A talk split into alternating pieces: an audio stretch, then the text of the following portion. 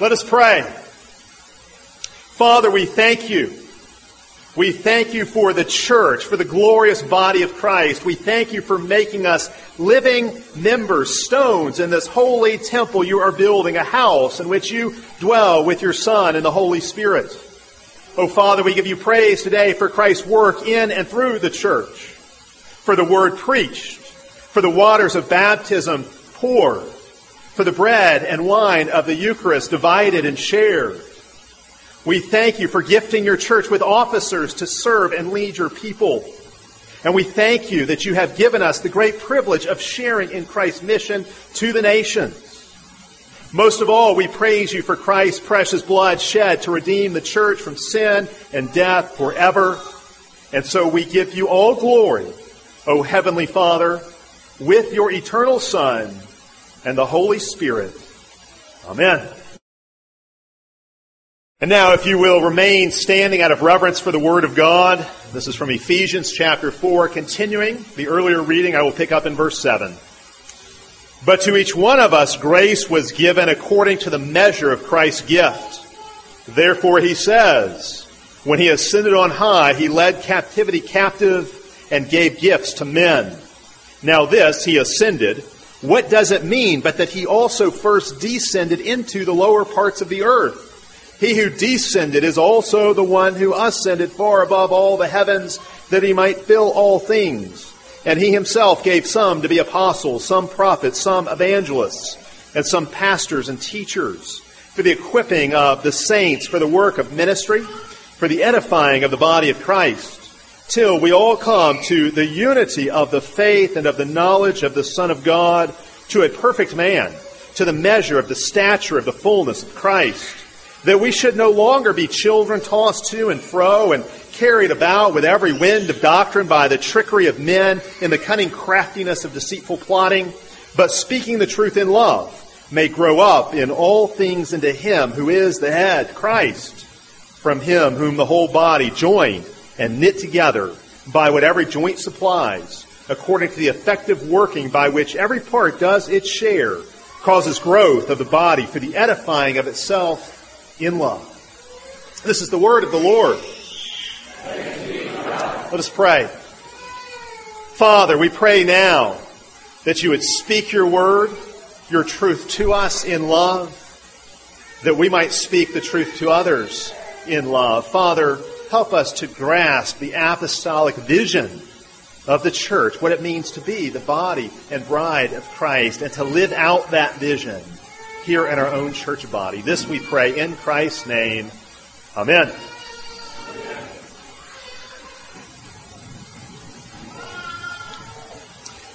What is the church? What the church is, is on display every Lord's Day when we gather. But it is especially on display on a day like today, where we have a baptism, which is uh, how God uh, enfolds us into the church. So in baptism today, we gained a new member. It's on display in ordination. Ordination is the way new officers are designated in the church, and today we were given by God a new officer. Today's service really displays the fullness of what the church is. As we're gathered together for baptism, for ordination, for the Word, for the supper. It's one of those Sundays when just about everything the church does as a church, as a gathered community, is present in one service. Plus, as I mentioned in the announcements this morning, it is Mother's Day. Uh, and of course, we know that the church is our mother. She is our mother who is above. She is the mother of all believers. And so, as Calvin says, she gives us birth in the waters of baptism. She nourishes us at her table. She instructs us and imparts wisdom to us in the scriptures, and she disciplines us when we fall into sin. We cannot live as Christians without her. You cannot have God for your father unless you have the church as your mother. So happy Mother's Day to all mothers, but especially we wish happy Mother's Day to Mother Church. Uh, I recently heard an evangelical leader, I won't say who it was, uh, but I recently heard an evangelical leader talking about problems facing the church. And he said, what we really need to recognize is that the church is a people, not a place. And so he said we need to stop talking about going to church and we need to start being the church. Stop just going to church and start being the church. Now, I'm at least a little bit sympathetic with that. Uh, we do need to be the church, and what it means to be the church certainly extends far beyond what happens in a Sunday gathering when we go to church. But here's the problem I have with that. Going to church will always be central to being the church. You can't be unless you go. In fact, it is as we go that we become. We go to church in order to become the church. God gathers His church each Lord's Day so that we can be the church and do church the rest of the week. And indeed, without this gathering, without going to church, our attempts to be the church in the world would quickly disintegrate. It's really the Lord's Day liturgy that forms the church as the church. The church can't be the church without going to church on the Lord's Day. What happens here on a Sunday uh, is, is crucial. It's absolutely crucial to the Christian life. Think about it from this angle. What do you miss if you're not here on a Sunday? You know, there are a lot of ways to answer that question. What do you miss if, if you don't go to church? The bottom line is that the church is the only place you can receive all that you need for life and salvation. John Calvin, again, just to cite Calvin, said they are insane who neglect these means, the, the means of the church, the word and the sacrament. They are insane who neglect these means and still hope to be perfect in Christ, as is the case with those fanatics who content themselves with a private reading of Scripture and imagine they do not need the ministry of the church.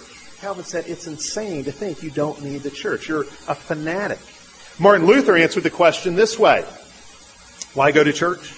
He who would find Christ must first of all find the church. How would one know where Christ and his faith were if one did not know where his believers are? And he who would know something of Christ must not trust himself or build his own bridges into heaven through his own reason, but he must go to the church, visit and ask of the same. For outside of the church is no truth, no Christ, no salvation. The holy Christian church is the principal work of God for the sake of which all things were made. In the church, great wonders daily occur, such as the forgiveness of sins, triumph over death, the gift of righteousness, and eternal life. Now, let me bring it a little closer to our own time. Here's how C.S. Lewis answered the question.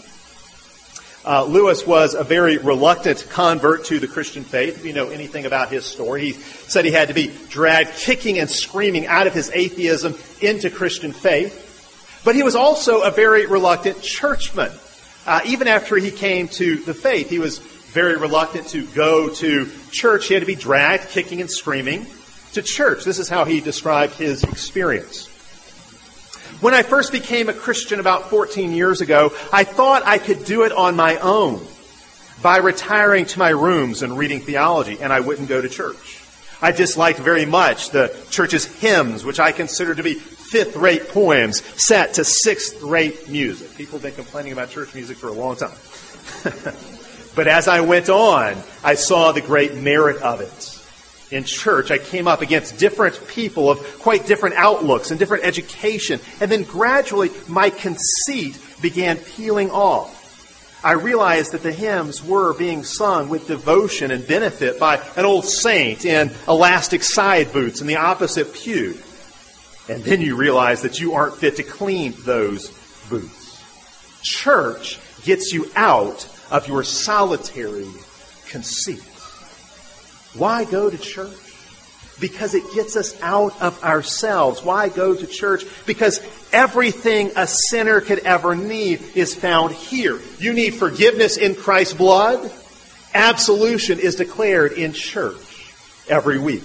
You need wisdom and encouragement. You will find it in the public reading and preaching of the Word. You need to belong to a community.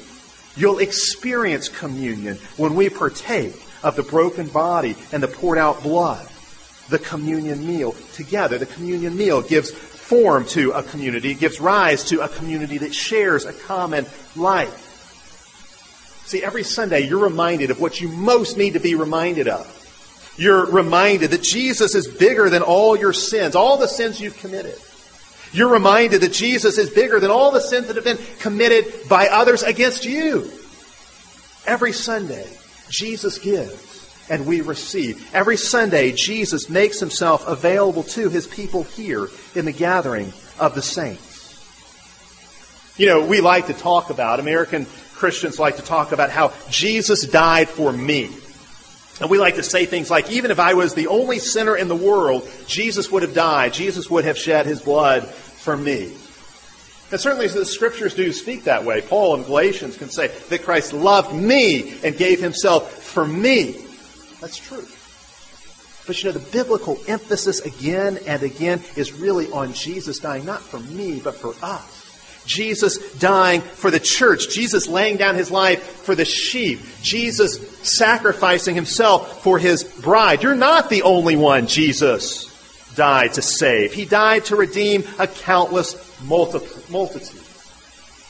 and indeed to form those he died for into a new society, God's new society, God's new humanity. The church is a colony of heaven on earth. The church is the body and bride of Christ. Indeed, it's not blasphemous to say that Christ is incomplete without his church. Paul says something very much like that in Ephesians 1. Christ without his church would be a bodiless head or a brideless husband. It just can't be. The church completes Christ and fulfills Christ, and Christ fills his church. That's why you need to go to church. Because when we gather, we embody what it means to be the church in its most concentrated form. Why do you need to go to church? You need to come here because Christ is here with us, working through us and working through his appointed means. You need to come to church because here we find Christ, who is the sum and substance of our salvation. I think one of the problems we have is there are so many alternatives. We have so many substitutes, but I have to tell you, accept no substitutes for the church. You know, one thing I hear people doing today is trying to do church online. You know, so you have a you know a virtual pastor and sort of a, a, virtual community. And I don't doubt you could find a better sermon on the internet than the one I'm preaching this morning. And you could probably find more excellent music on iTunes than what we're singing this morning. But that misses the point. In fact, what that does, it really just baptizes American consumerism. Because if that's the way you approach church, you're really just concerned with what's in it for me? What can I get out of it? But the gospel doesn't work that way. The gospel is not a product to be marketed. The gospel forms a community of flesh and blood people, of sinners who are renewed and reborn. And this salvation is experienced in this community that we call the church. In fact, the church is the shape of God's salvation, the manifestation of God's kingdom in the world in the present time. You cannot live the normal Christian life apart from going to church and gathering with God's people. You cannot be the church without going to church. The whole Christian life flows out of what we do when we gather as the church, when we gather for church as the church on the Lord's Day. Now, you can think about it this way the success of any team depends upon the health of its players. How many teams in various sports have had great seasons only to have that great season train wrecked by an injury to a key player? Well, guess what? When you come to church, you're coming to a hospital for sinners. We've all been wounded throughout the week. What happens when we come here on Sunday? This is a hospital for sinners where your wounds get cleaned up and bandaged and you get the medicine you need to strengthen you. You're healed. So don't just come to church to check off a box. Come to church as if your life depended on it, because it does. When you come here, God is preparing you to serve Him in the rest of life. God's not just interested in your spiritual life. I don't even know what that is. What's a spiritual life? What's that mean? God's not just interested in your spiritual life, He's interested in your life. In all of it, in, in every part of it, every piece of it. And the engine that drives the transformation of your whole life is here on the Lord's Day. God gathers us for worship and training, and then God scatters us for service and mission. Now, in this passage we read out of Ephesians 4, we see the Apostle Paul giving us his own inspired vision for the church. And he describes here God's goals for the church. We don't have time to go through this whole passage bit by bit in detail. It certainly deserves that. But what we're going to try to do this morning is summarize his message here. Paul's vision for the church in Ephesians 4 really boils down to unity and maturity. So let's look at each one of these unity and maturity, and we'll see how they feed into each other. Unity.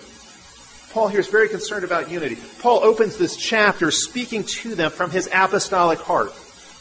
And he says, I, therefore, the prisoner of the Lord. Now, what's that mean? Prisoner of the Lord. It means he's the Lord's prisoner. He's the Lord's slave. He belongs to the Lord. He must do what the Lord wants. But it also means he's been imprisoned because of the Lord, because of his loyalty to the Lord. He says, I, therefore, the prisoner of the Lord, urge you.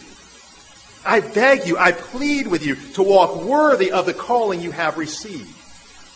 In other words, Paul is urging these Christians become what you already are. Live in accord with your true identity as the people of God. And when that happens, what's it going to look like? There are going to be certain virtues that are manifested, not just in your individual life, but these virtues will come to characterize the community as a whole. He's speaking here corporately, describing the common life of the church. What's going to happen? He lists humility and gentleness and long suffering and bearing with one another in love. And then we get to the goal. All of those virtues produce a certain result. This is what he's urging them to do in verse 3.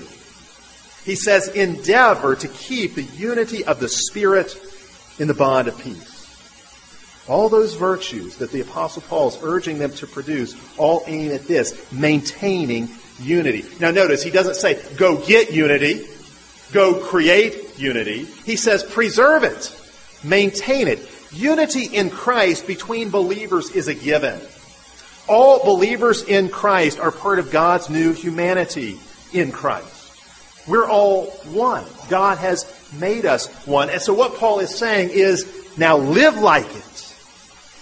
Unity should prevail within churches and indeed between churches because we are united in Christ. That is a fact. It's not something we can achieve or attain or produce. That unity is given to us, and now we're to preserve it or maintain it. And so you have to ask yourself, am I doing my part to maintain and manifest the unity of the church? And that's a huge question that you could go all different directions with this.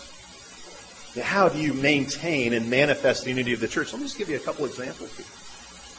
It may mean forgiving offenses that a brother commits against you. At the end of this chapter, you know, Paul, as he as you go further into this chapter, beyond the part that we read, he starts talking about what the corporate life of the church should look like in more detail. You come to the end of chapter 4, the beginning of chapter 5, Paul says, Forgive one another, even as God in Christ forgave you, therefore be imitators of God. In other words, what Paul says is that the church you know, as God's people, the church should reflect God's way of life. We should be mimickers of God in how we forgive one another, how we forgive those who sin against us. Mimic God in offering free forgiveness to those who sin against you. That will maintain and manifest the unity of the church. When sin isn't forgiven within the body, that unity breaks down. It's obscure.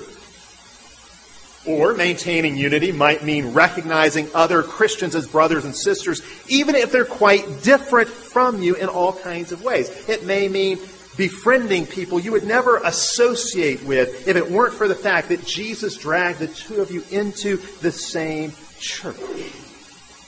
Stanley Hauerwas says, whatever it means to be a Christian, it at least involves the discovery of friends you never knew you had big part of what church life is discovering friends you never knew you had, brothers and sisters you never knew you had. Paul talks about this a lot in, in, earlier in this letter in chapter 2 where he talks about how Christ, through his death, has not only reconciled us to God, but he also has reconciled Jew and Gentile. Now, whenever we read about that in the New Testament, God reconciling Jew and Gentile together in Christ, you know, it's sort of easy for us to just pass right on by it because we think Jew, Gentile, what could that have to do with us? It doesn't mean much to us, but that's only because of our historical distance. See, the reality is, in the ancient world, Jews and Gentiles despised each other. And of course, different groups within the Gentiles despised each other as well. Racism was just built into the very fabric of their cultures. Racism was a way of life. Why do we think racism is some great sin today? Because we've had 2,000 years of the gospel permeating our culture where we say, no, that can't be a way of life. It's wrong. It's a violation of what God calls us to be. Uh, think about this. Maybe, maybe it's a way of getting at the whole Jew Gentile thing. What's the most hostile race relationship you know of right now? Maybe in your own experience? Or, or, perhaps just in the world at large as we hear things in the news. You know, maybe it's blacks and whites in the Sandtown part of Baltimore. That's what's dominated the news lately. Okay, imagine this. Imagine people who hate each other, who don't trust each other, who indeed want to kill each other, who won't even view the other as human. And imagine them suddenly, almost overnight, being at peace with one another, sharing meals with one another, not poisoning the food, loving each other, forgiving each other. That's what the church did in the ancient world. That's what the church did. That's the effect the gospel had. The gospel was all about reconciling enemies, people who had been at odds with one another for centuries. The church brought them together and united them. People of different color skins, people with different nationalities, people with different socioeconomic classes, uh, people with different customs and, and cultural backgrounds, all gathering together, all coming together as one in the church.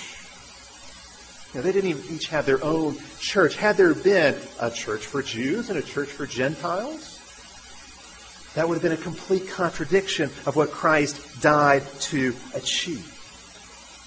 Now, of course, it wasn't always easy. Much of the New Testament was written to deal with problems that cropped up by Jew and Gentile beginning to live together, live with each other in community in the church. Several letters in the New Testament were written to deal with that. It's kind of like, you know, you have these, it's kind of like you have a marriage and then, you know, you've got this, you've got to do marital counseling sometimes if there are problems. And that's kind of what these New Testament letters often are. But you have to see this throughout the New Testament. There is one church. Jesus is not a polygamist. There is one bride of Christ to which we all belong. And in fact, in verses 4, 5, and 6, Paul goes on to describe this oneness in a sevenfold way. And that number there is symbolic. It symbolizes fullness or perfection. This is perfect unity found in the church. He says we're one body. That is, we share a common life. One spirit, the spirit who binds us all together in Christ. One hope means we share a common future. One Lord. There's one master we all obey and who we're all going to answer to. One faith. We confess the same truth. One baptism. We've all entered into this church in the same way, the doorway of baptism. And one God and Father of us all. In other words, we are one big, happy family. It's one church under God, indivisible. In the church, it's all for one and one for all. Christ has one church, one people. And Paul wants us to understand how important it is to manifest this unity. He wants us to be eager in finding ways to express this unity, and that means we have to hate disunity. We have to hate disunity among God's people. Again, within this church, we have to be at peace with one another, and with other faithful Christian churches, we must be at peace well. And you think, well, how can we do that? You know, now we've got all these denominations and all of that. What can we even begin to do about this? This is what C.S. Lewis said. The time is always right for reunion. Divisions between Christians are a sin and a scandal, and Christians ought at all times to be making contributions towards reunion if it is only by their prayers. It might be that's all you can do is pray about it but Jesus is praying about it too. And when you join your prayers to His, you can know they're going to be effective. This unity is crucial to the life of the church. It's this unity that makes our mission effective. Think about uh, Jesus in the upper room with his disciples in John 13. He says, The world will know you are my disciples by your love for one another. It's our love for one another that proves we're disciples. It's our love for one another that makes Jesus beautiful and believable to the world around us. When you love each other in the church, you are the greatest apologetic for Jesus there is. When you love each other in the church, you are the greatest proof of the gospel there is. Our oneness, our love for one another is proof that Jesus is the world's rightful King and Savior. In Birmingham, we have a lot of church division, and I think a lot of that is sort of a luxury we can afford because, let's face it, Birmingham is something of a, of a little Christendom bubble. Indeed, the, I'd say the last vestiges of Christendom, the, the old Christendom, uh, are, are, here uh, in our part of the country. But we shouldn't take that for granted. We shouldn't assume that's going to last.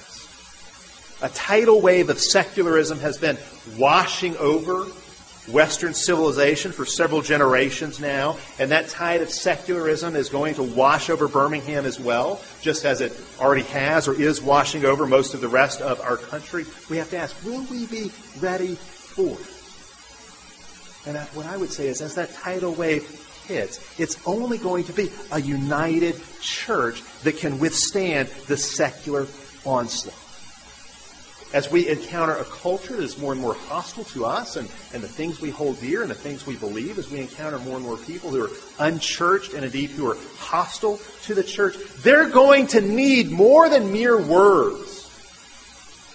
They're going to need more than mere words. They're going to need to see the church functioning as God's new community.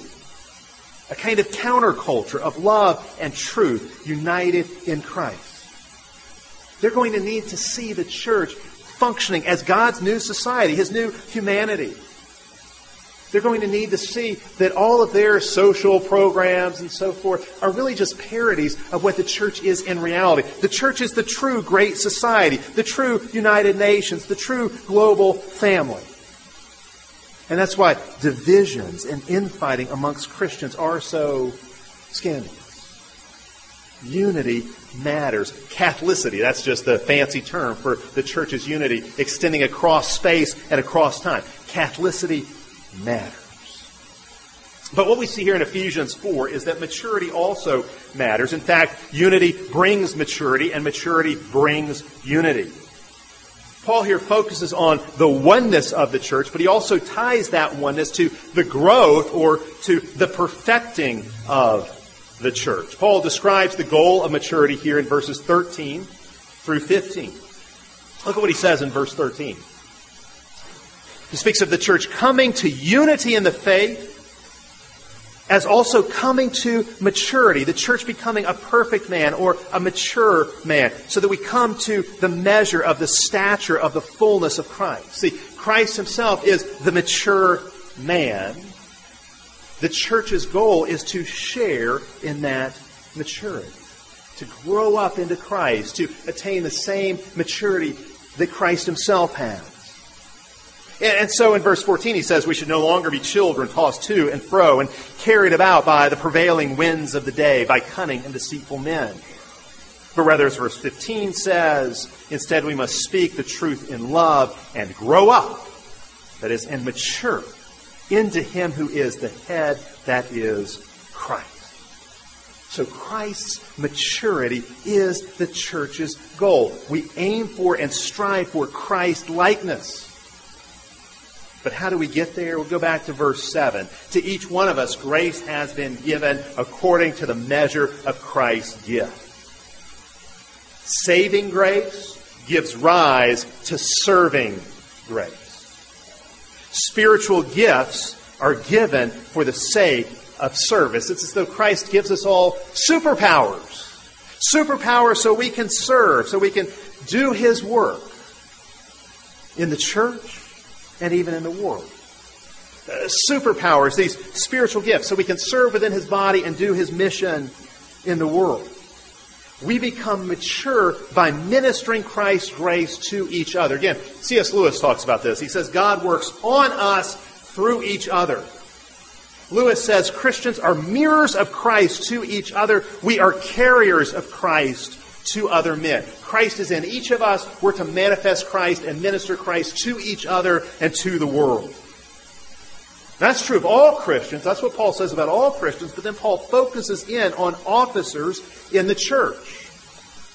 Officers have a special role in bringing us all to maturity. And so Paul quotes from Psalm 68 and then explains what it means. And we can't go into the details of it, but the gist seems to be this God descended from heaven to earth in the incarnation, and even descended into the heart of the earth in his death. But now he has ascended far above all the heavens, that he might fill all things.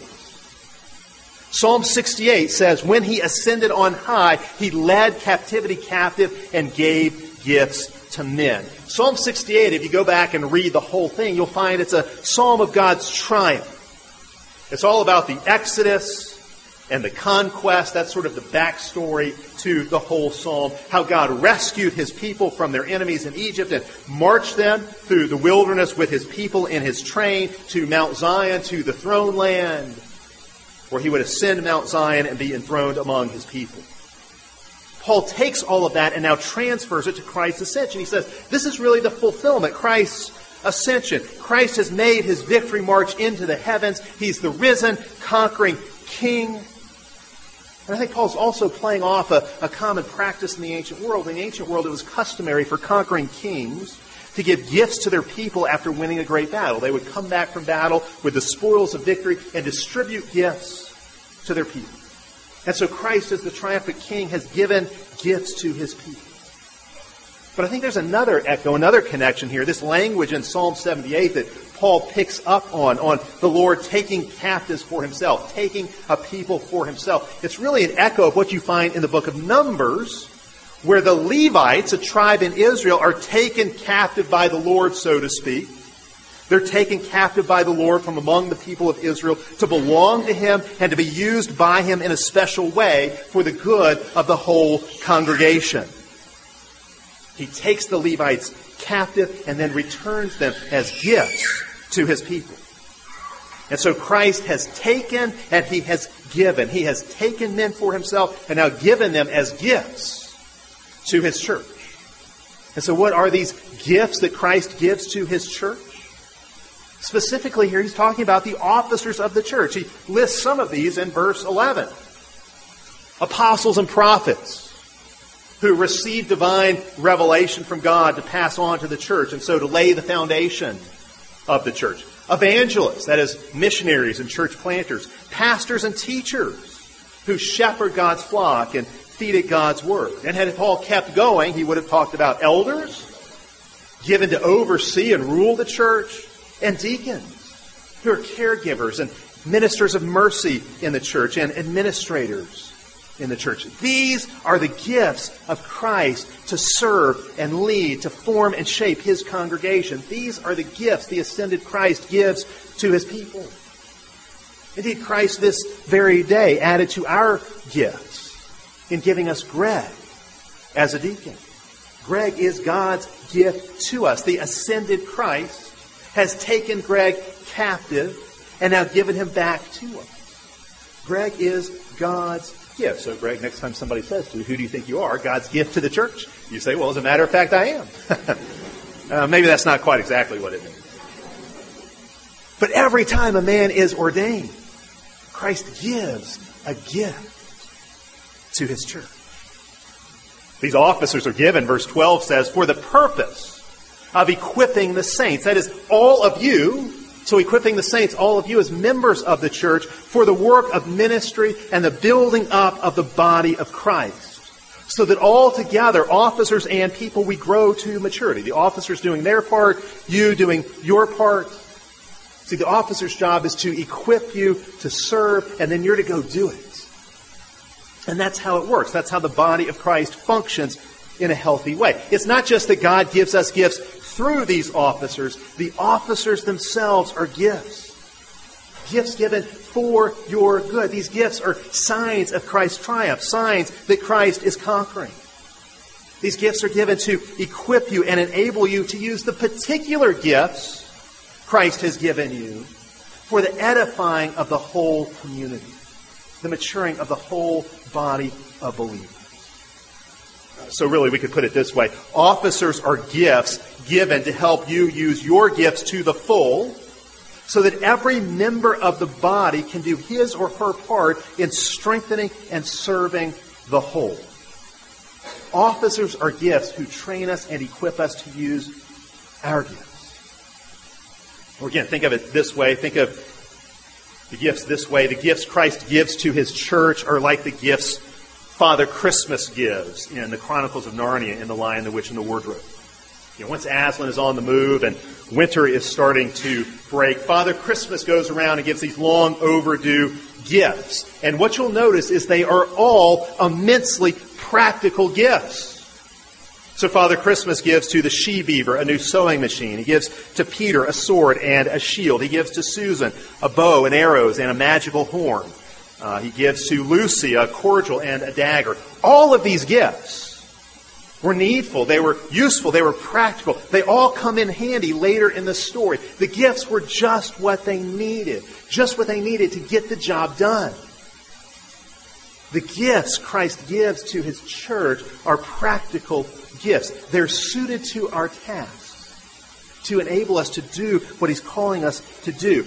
And so understand, when you use your gifts, it's really Christ who is working through you. You use your gifts to serve, you're ministering the grace of Christ to another. You speak words of truth or encouragement to another. Those are really Christ's words of truth and encouragement. You use your hands, that your hands become helping hands to minister to the needy. Your hands are really Christ's hands. You pray on behalf of the weak or the suffering or the sick. Your faithful prayers are really Christ's prayers. We are the ministers of Christ to one another. I think we've got a great picture of this in how we do the Lord's Supper. In the Lord's Supper, Christ gives himself to us in the bread and the wine. But how do you receive Christ in the Lord's Supper? Think about this. Not from me, not straight from my hands. You don't get the body and, and, the blood straight from me as if you could only get Christ from your pastor. No, you get the bread and the wine from your neighboring Christian who's sitting next to you. You receive that body and that blood. You receive Christ from your neighbor, and then you pass it on to the neighbor on the other side. We give and receive Christ to and from one another in the Lord's Supper. I think in the supper we have a beautiful picture of how we give and receive Christ to and from one another. There's an old saying, and it comes from the church fathers the Eucharist makes the church. The Eucharist forms the church. We are formed as the body of Christ when we share in the body of Christ together at his table. We eat the body of Christ so that we might become the body of Christ. Our Eucharistic practices, our Eucharistic fellowship reveals the shape of Christ's body. And so you all, from the youngest to the oldest, from the least saint to the greatest saint, you all have something to offer, a contribution to, the, to make to the body as a whole. Each of you is a minister of Christ. And when we minister Christ to each other, the body matures and grows. Whatever Christ gives to you, he gives to you for the sake of others. And whatever Christ has given me, he's given me for the sake of you for your sake.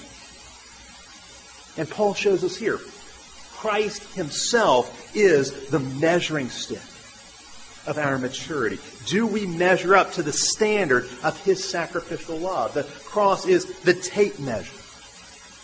That's how we see how we're doing. Are we living out Christ's new way of being human? conforming ourselves to the cross, pouring out our lives even as Christ poured out his life, building others up in love.